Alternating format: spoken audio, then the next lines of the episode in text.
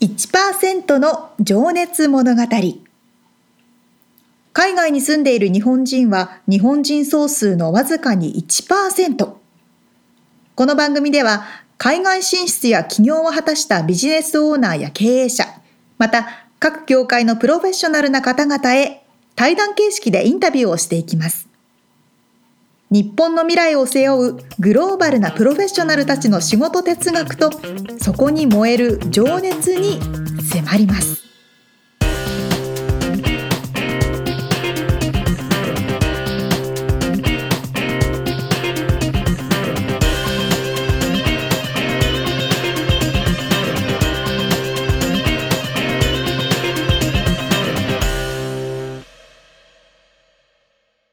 1%の情熱物語第15回目を迎えましたこんにちはこんにちは。元気ですか元気ですか。サーフィンしてますかみつさんしてますおよ。ー今日もいい波でしたよ。あ本当だんだん水も暖かくなってきたんじゃないですか水はまだ冷たいね。でも気温が暖かくなってきました。ねそうですね、なんか日本もあだいぶ春なのに暑いとかねえねえ。言ってますけど、なんかね。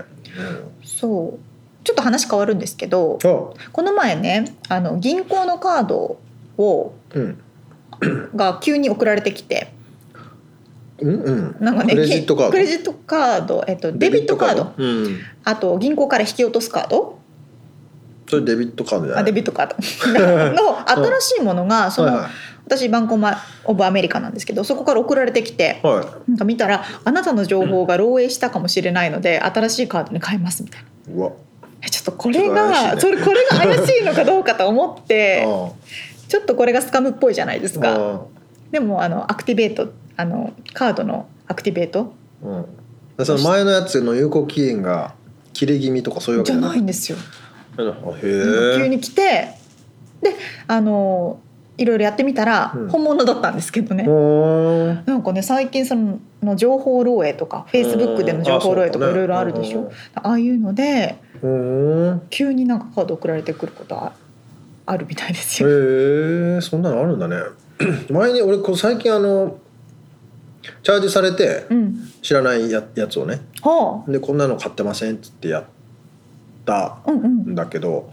えらい面倒くさかったねな んか手紙のやり取りが始まってさそうですよね手紙送ってくんだと思ってもう現代はね本当に情報をどう守るかそ。うそうでもだからそれはフィジカリーに住所が、うんうんに。合ってるかとかあ多分その辺のセキュリティ上で、なるほどな手るほ紙でやど。らないとダメなんでしょうね。そうなんうだ。んちょっとね便まあ便利なんですけどねうん、気をつけまあて。でもねアプリとかもねうん。できてきたしそうですねすげえ便利だね最近そう便利ですね。前の話でもあったけどチェックを小切ってね。小切ってね使うんだけどそれをだからアプリでもう写真撮って入金できたりですあるじゃんそうねそうそう最そう近はだから昔は銀行行かないといけなかったけそどもそもなんで小切手を使うんだ確かにそうだよねアメリカって またそこなんですけど 確かにね。さあいやいやということで今回はですねサイドショーという会社で、えーフィギュアの色を塗っているお仕事をされている出馬千恵さんのインタビューの第3回目となります。はい今回はどんなお話でしょうか。えー、とですね今回はその仕事の流儀ですねうんいわゆるどんな気持ちでどんな姿勢で仕事をしてらっしゃるのかっていうところをちょっと掘り下げておりますのではい。それでは聞いていただきましょうか。はい、聞いてください。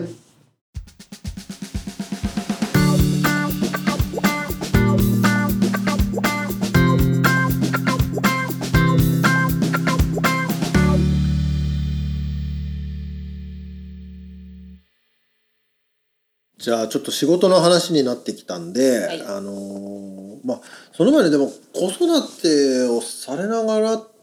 てことですよね。、はいい、大変です。 大変です。本当あのおじいちゃんおばあちゃんも両方私のパートナーも近所には住んでないので違うストイステイトなのでもう私たちだけなので、おーあその旦那様の、はい、あのご両親も遠いとこうろ遠いっていうか違うステイトなので、じゃああちなみに旦那さんも働いてらっはいしゃ、る、こう同じ会社でそれも前のおおおも同じ会社で働いてそこ前の会社で出会ってっていうじゃあ。もう2人セットで転勤、はい、あ同転じ転職ってそういうそうです同じ時期に引き抜いてもらったのでそれははい、同時にパッケー前ジでのきま会した社がちょっとかわいそうですけはど、 いまあそうですね、はい、まあでもじゃあ朝2人もう起きて朝6時に起きて、自分たちに用意して、うん子供のその日のランチうんあの託児所に持っていく用のご飯とか作って、うん7時前に家出ますでお子さんを預けて預けてでそこで8時ぐらいに会社に着いて、うん8時から5時までうん働いてうんで迎えに行って行家帰帰るといそうっかそっか大変で家す帰ってもね大変ですよねえたまに本当しんどいですたおまに母さんっ大変ですて本当一番大変だなってしかもあの、まあね、最初にみんなあの最初の1年は本当に大変だよってそう寝れないよって言われたんですけそどあの最初の1年は私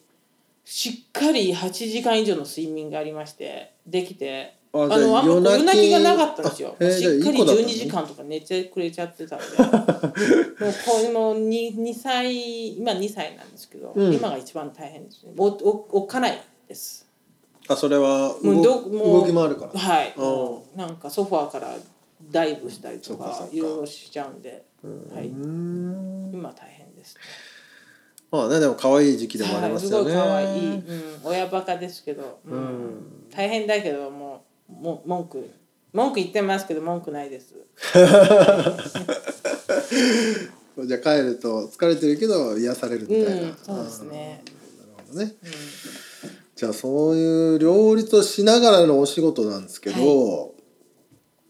ちょっとね皆さんに聞いてることのあの仕事をしていて誇りに思う瞬間とか一番嬉しい時ってどんな時ですか楽しい時とかやっぱりねやっぱり辛いことがあっての時期があっての楽しいことのありがたみが分かるのでうんうんやっぱり変な言い方で今やっと会社じ自分人何人私こう見えたの意外となんて言うんだろう人見しなんで人人見知り人見知りなんですよ、うんあんまり100%オープンにするのにすごい時間がかかる人なので、最初の半年とかなんか8ヶ月ぐらいはすごいしんどいしんどいって言うとなんだけどなんかちょっとリラッこクスリラックスはできなかったしきれなて感いじんなでっすてねいう感じで、うんやっぱり新しいとこでまた一からうんいろんなものを学んでいくっていうのもね、あれ大変だしそのとこ時子供が3歳3ヶ月の時から働いたので、うんさ4ヶ月目か、まあ、そういうのとかもいろいろあってうん大変だったんですけどでもそう思うとあの時があるから今が楽しいなってやっとうん自分自分自分らしさを100%うん自分たちの職場の人に見せられるし、うん見せることもなんだろうコンフォータブルななんか楽っていうか、まあ自然に出てきて、うんそれであその私の働いてる人たちもあこれが J なんだっていうのを受け止めてもらえるうん状況みたいな認めてくれてるっていう感じなのかなうんっていうう感んだからやっと今なんか冗談とか言いながらうん楽しんでるなっていう、うんなんか人間関係やっぱりそういう人間関係があんまりよくねやっぱり会社でやってる働いてる人の人間関係があんまり良くなかったらじ自分のやってる仕事がどんだけ楽しくてもそこまで楽しくないと思うん見えないですもんねやっぱそうでり人すねねうん自分で個人でやってる仕事だったらまた話は違うと思うんですけど、うんやっぱりみんなグループチームはチームとしてうん働いてる以上やっぱりねそうですね特にそうですよだねからそういう面で今すごい楽に楽しくうん働いて。まあできて楽しいなと思います。やっと人とのコミュニケーション、うん友達みたいになれたっていうんですから、ね、こんだけ長い間時間かかりましたけど、んで多も分ね、ああってあの相手側はそういうふうに思ってないと思うんです思うんですけど、うん私の中での気分でうんやっと、あまあ相手は変わってないけど彼とも最初からねうんうんオープンに、なるほどなるほうどん、なったなっていう感じです、まあ確かにおっしゃるようにね一体作るのにもういろんな人が関わるわけそうでですねうんチームにもねはい、デザインチームからうん彫刻チームにあとねもう型取りモールドのをチするー人ねムうんにいろんな、まあ、そのアーティスト以外にもねそのプロジェクトマネージャーとか、はいじゃあ何体作ったら、ね、売り上げが上がるんだとか、そのはいそういうこと考える人もいますよね アカウントの方もいセるのでールスプロモーションとかね。えっ、とやっぱり人の意見とかあんまり気にしない方がいいと思うんですけどやっぱり周りの人からの評価があった時とか、なんか「あこれすごくうまくできたね」って言われると、うんあよかったって思います。 わかりやすいですねでもすごい単物純があるからねそうそうそう最初の話じゃないけどそこに、ね知恵さんの価値がそこで認められやすいっていうこと、そうですわかりやすいってことですね。はいちなみにでもその世の中に出て、まあ、こうウェブサイトにね並んでこう売られてそのフィギュアを、まあ、コレクターとかがこう買うわけじゃないですか、はいそういう声っていうのは聞こえてきたりするんですか実際に。あうんありますね。すげえこれみたいな、うん、あのそうですねありますはいどういうふうに届くんですかそれは。あのなんかそういうスタチューフォーラムフォーラムみたいなのウェブサイトがありますし、あーはいはいはいそれでなんかプロジェクトのリビューなんなんなんとかもありますしあとうんあのサイドショーがやってるインスタグラムとかで、うんあのそういうプロダクトのその写真を送ったりとかするのでそれでメッセージが見えたありみとんなかのコメントが入ってくるわけですね。はいうん、あとそうですねそういうソーシャルメディア使ってあーうーんですねそっかそっかまあでもその辺はねインタラクティブになって、ね、昔は職人さんはね自分の作ったものを誰がどう作ってんの使ってんのか、はいなかなか分かりにくかったけど、はいそうですよね今なんかそういう私は自体そういうソーシャルメディアやってないんですけど、うんうんそういう会社でもうそういうふうにはいはいいろいろステスインスタグラム見てもらえると、うん、これがあの彫刻の作業中だとかこれがクうんリーンアップしてる作業中だっていうのをこうんうんうう、んねあの上げてくれるんでそうですよねまあ僕もいろいろサイドショーさんのサイト見たけどめちゃくちゃしっかりしてますねプロモーションすごいですよねあのあとビビデオの YouTube もね方のあるしうん、あれもすごい力入れてるのでそういえばあの隣のビルディングにスタジオを作ったっていうね、はい、すごい立撮影用の派ないいいいねスタジオですあよと、ね。ポッドキャストの録音スタジオみたいなのもあって、めちゃ羨ましいなと思っなんて。かそうだあのサイドショーライブっていうのが週一でやってるんですね。そうそうそれ用のライブショーですよねはあい、やってますうね。ん。すそういうご感じい。です。そっかそっか、じゃあ、本当に。そこは分かりやすく、皆さんが。この作品いいねって言ってくれた時が嬉しいっていう感じでですすね。ね。でもあんまりあのネガティブなことはうん。聞いていいようにアドバイスとしてもらう時もありますけど、うん。なんかもう聞かないようにもしてますね。はい。じゃあですね、えーちょっとこれ皆さんに聞いてる質問なんですけど、あなたの、あなたにとっての、あれなんだっけ、あなたの仕事哲学って何ですかっていう質問をしていてあ、ー仕事で大事にしていることっていう感じかな。はい。うん。うん、そうですね。うん。さっきも言ったように、なんか、いい意味であんまり、あの、心地よい、あの、場所を作らないように、うん常にこう、あこれ十分じゃないからもっと今度うまくしようっていうような一つ一つもらう与えてもあ与えてもらうこのプロジェクト、うん。をこむ前のより上手にしようっていうような、うまくペイントするできるようにしようっていうような心構えで常にいます。うん、そあのとモチベーションキープ。はい、ですね。あとなんだろうもう本当にあんまりの忍耐力忍 耐力なんかもう本当にちっちゃいものとかってもうすごいなんていうんだろうちっちゃいものとかディテールがかかるものってすごいあるんですけどそこをもうもういいやって言って投げやりにしないで、うん。コツコツややっていく。ううんんまあねさっきもおっしゃってたけど一つの色を決めるのにね丸一日かかるとかってすげえ作業ですよね。はい、なんか忍耐いりますね。あのあるある意味なんだろう変にちょっと頑固なところは頑固に、はいはいこれだこだわるってこことですだねわるところはこだわるように、なんでまあこれでまあまあいいんじゃないっていうような態度を取らないようにしてます、うん作品にになるほどね対して。うんうんうん。投げやりにならないというか。うんまあ、これでもうまううまく一般的に見て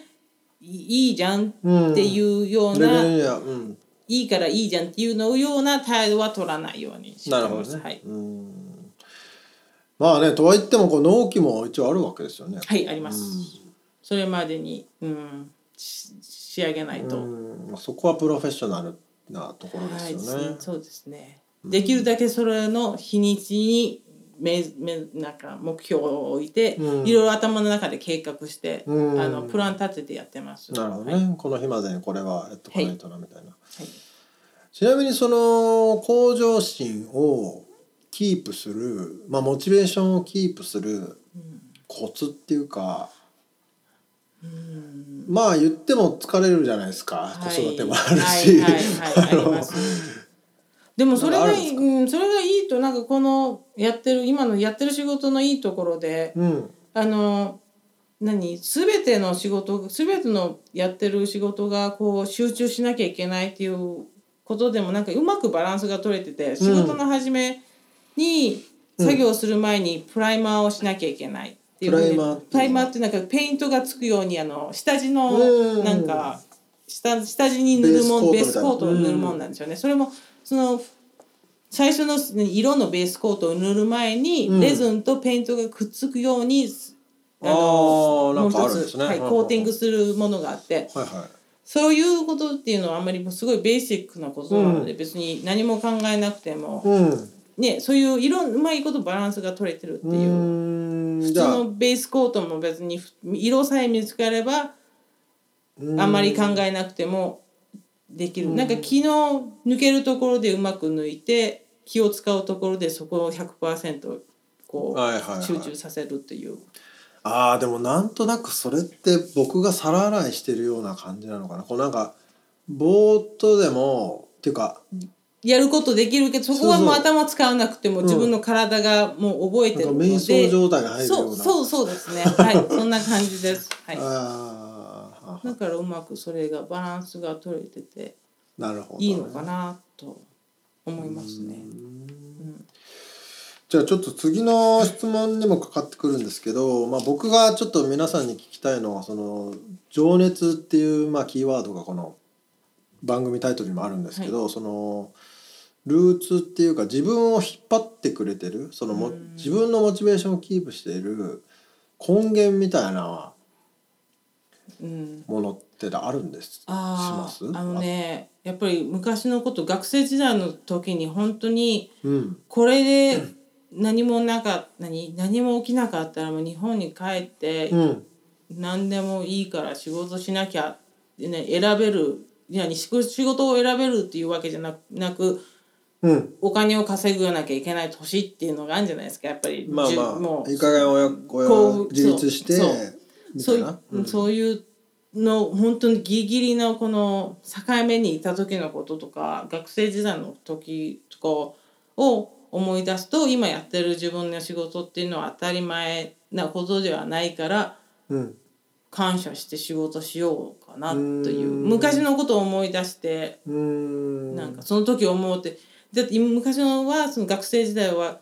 あ自分のやりたいとか自分のやりたいことで仕事ができてそれで生活できたらっていうのが私の目標でもあったり夢であったので、うんうんそれが今形が違うでもややややれてると思うので、うんそのことをこう常に思い出しながら、うんあのそん、うん、これこの今やってる今今の状況は当たり前じゃないんですよっていうのを思いながらやってますうんね。はい。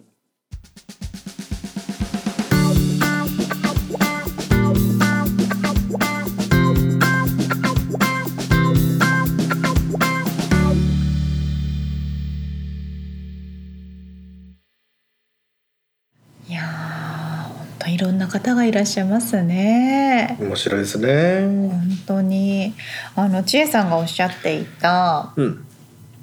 あの例えば自分が作った作品うんいいって言われたら素直に喜ぶ、うんうんで悪いって評価されても、うんあんまり気にしないっておっしゃってたじゃないですか、うん。なんかそれってすごく私すごく好き好きなんですよ、 もちろんあのいろんなアドバイスをもらったらうん取り込むのは必要だと思うんですけど、うんうんあんまり取り込みすぎてもただ落ち込むだけで、そうだね。そうそう嫌になっちゃったりすうるんうんとかありません、ありますね。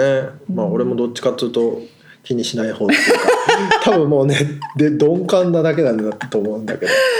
まあねそのバランスね私も放送をもうちょっと気にしてないしないといけないなえでとかも思そううんですけどねういうことあるの会社仕事上になんかでうーんまあアナウン怒サらーれたりとかってあるあアナウンサー時代時代とかは、うんまあ特に日本の文化だと思うんですけうど、んもあう悪いとかダメ出しするみたいなダメ出しとかってすごくあの大事にする文化じゃないですか。うん逆にアメリカって、うんダメ出しの方にポイントを絞るんじゃなくて何が良かったかとか、そうだね伸ばす方だもんねそうですね、うんダメだった OK じゃあどうやってあのよくなよるく,、かねするのっていう方だから、うんこれはすごくあの分かりやすくていいないいなと思ってます。確かうん、でもそうやって千恵さんもねいろいろなことを自分のやっぱりあの思っている想像を崩しすぎないで、にうんただ人から言われたことをちょっとずつ入れていって、ねえでも本当子育てしながらねえすごいですよね。 それだけでもすごいことなんですけどね本当ですよ向上心を失わないっていうねね素晴らしい。でもなんかこう雰囲気は柔らかい感じの方で、ね、もうもう可愛らしいあのあれですよオーラを放っていらあっしゃるそうなんですね前髪が揃ってる感じは なんとなくこう想像ができてますいはい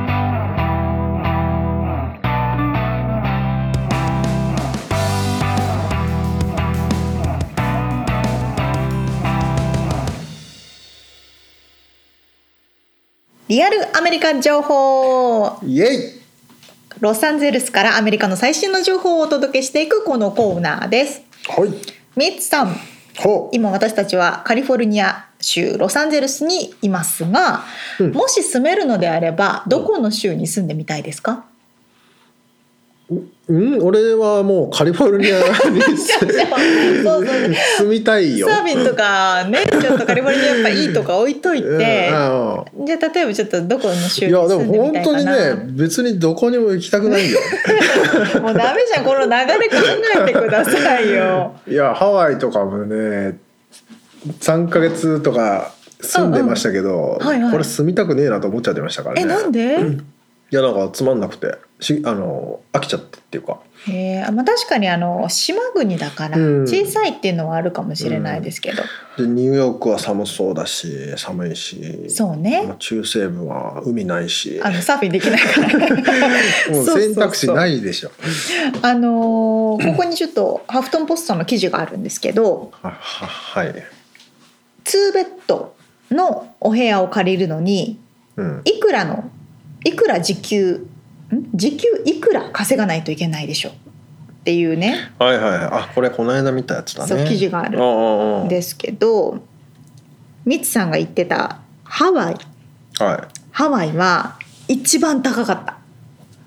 た例えばですねカリフォルニアもすごい高いんですけど、い、うん、えー、とカリフォルニアは時給30ドル時給だから3,000円以上稼いでないと、うんツー2ベッドルーム借りるの余裕がないですよってことなんですよ。まあ、いわゆる普通の家族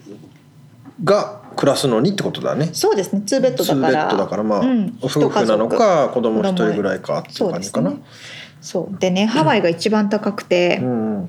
35ドル時給35ドル稼がないと2ベッドには住めないよっていうことそういうことうんニューヨーク28ドルで私ちょっとフロリダとかすごい好きなんですけどフロリダ20ドルあ割と安いね、割と安いんですよ、うん日系企業はねあんま多くないんですけどねフロリダうん少ないんですけど、うんで一番安いところはアーカンザスちょっとねアどーこだカっンけザスがどこか私もねあんまりわからないんですけどえーっとねアーカンザス AK ですよねまあでも最低時賃金がだからねえ安くても8ドルとかでしょそうなんですこのねアーカンザスが一番安くて2ベッドを借りるのに時給13ドル稼いでば稼いでいればいいんですねはいはいはいでそのアーカンザスの最低賃金っていうのが8ドル8ドル50 50ねおーはいはいはいだからまあそこそこうんまあだから最低賃金でも暮らせ暮らしていけるよ、ってことね例えばワンベッドルームとかね、うんワンスタジオとか一つの部屋だけとかだったら多分これで問題なく暮らしていける、そうだねでハワイはその時給35ドル稼いでいないと2ベッドルーム借りれないのにもかかわらずそうだね最低賃金9ドル25はい、はいはいはいはいあ誰が住めるんだっていうやっぱり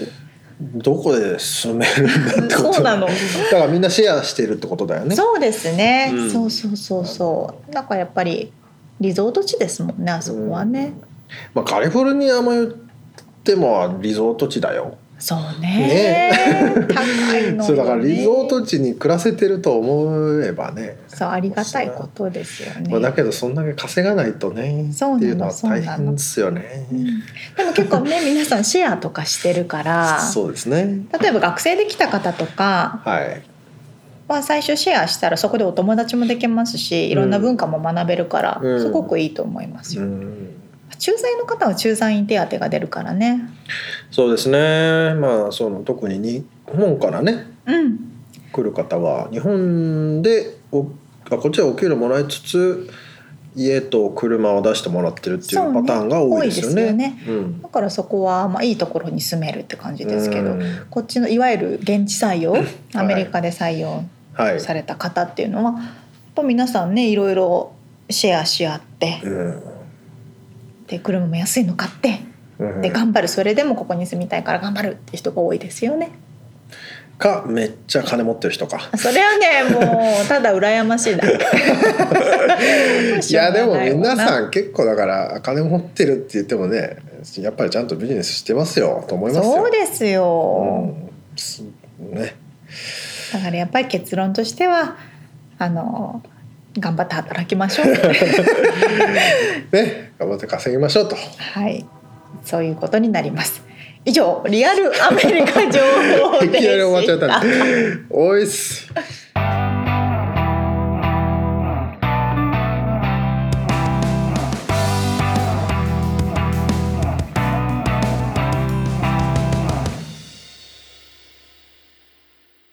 フィギュアの色を塗るお仕事をされている出馬千恵さんペインターさんですね。ペインタはーさんですね、い、うんお子さんを育てながらうん。両立してされているっていうお話をしていましたけど、次回は、えーインタビューの最終回ですねあらもう最終回ですね。そうですどんなお話でしょうえー今回はそのお仕事のお話でしたけどええ次回はですね、まあ、もうちょっとこの、まあ、未来にえー向けた、えー目標だったりとか、えー、と日本にいらっしゃる方へのメッセージとかまあそんなところを伺っております。はいではでははい、楽しみにしていただきたいと思いますさあ今日、えー、とお話しさせてもらった内容とかリアルアメリカ情報の詳細というのをホームページの方に記載しております、はい、 podcast.086.com podcast.086.com で検索してみてください。はい、ということで1%の情熱物語今回も聞いてくださってありがとうございました。ありがとうございます。次回もお楽しみに。はい、バイバイ。バイバイ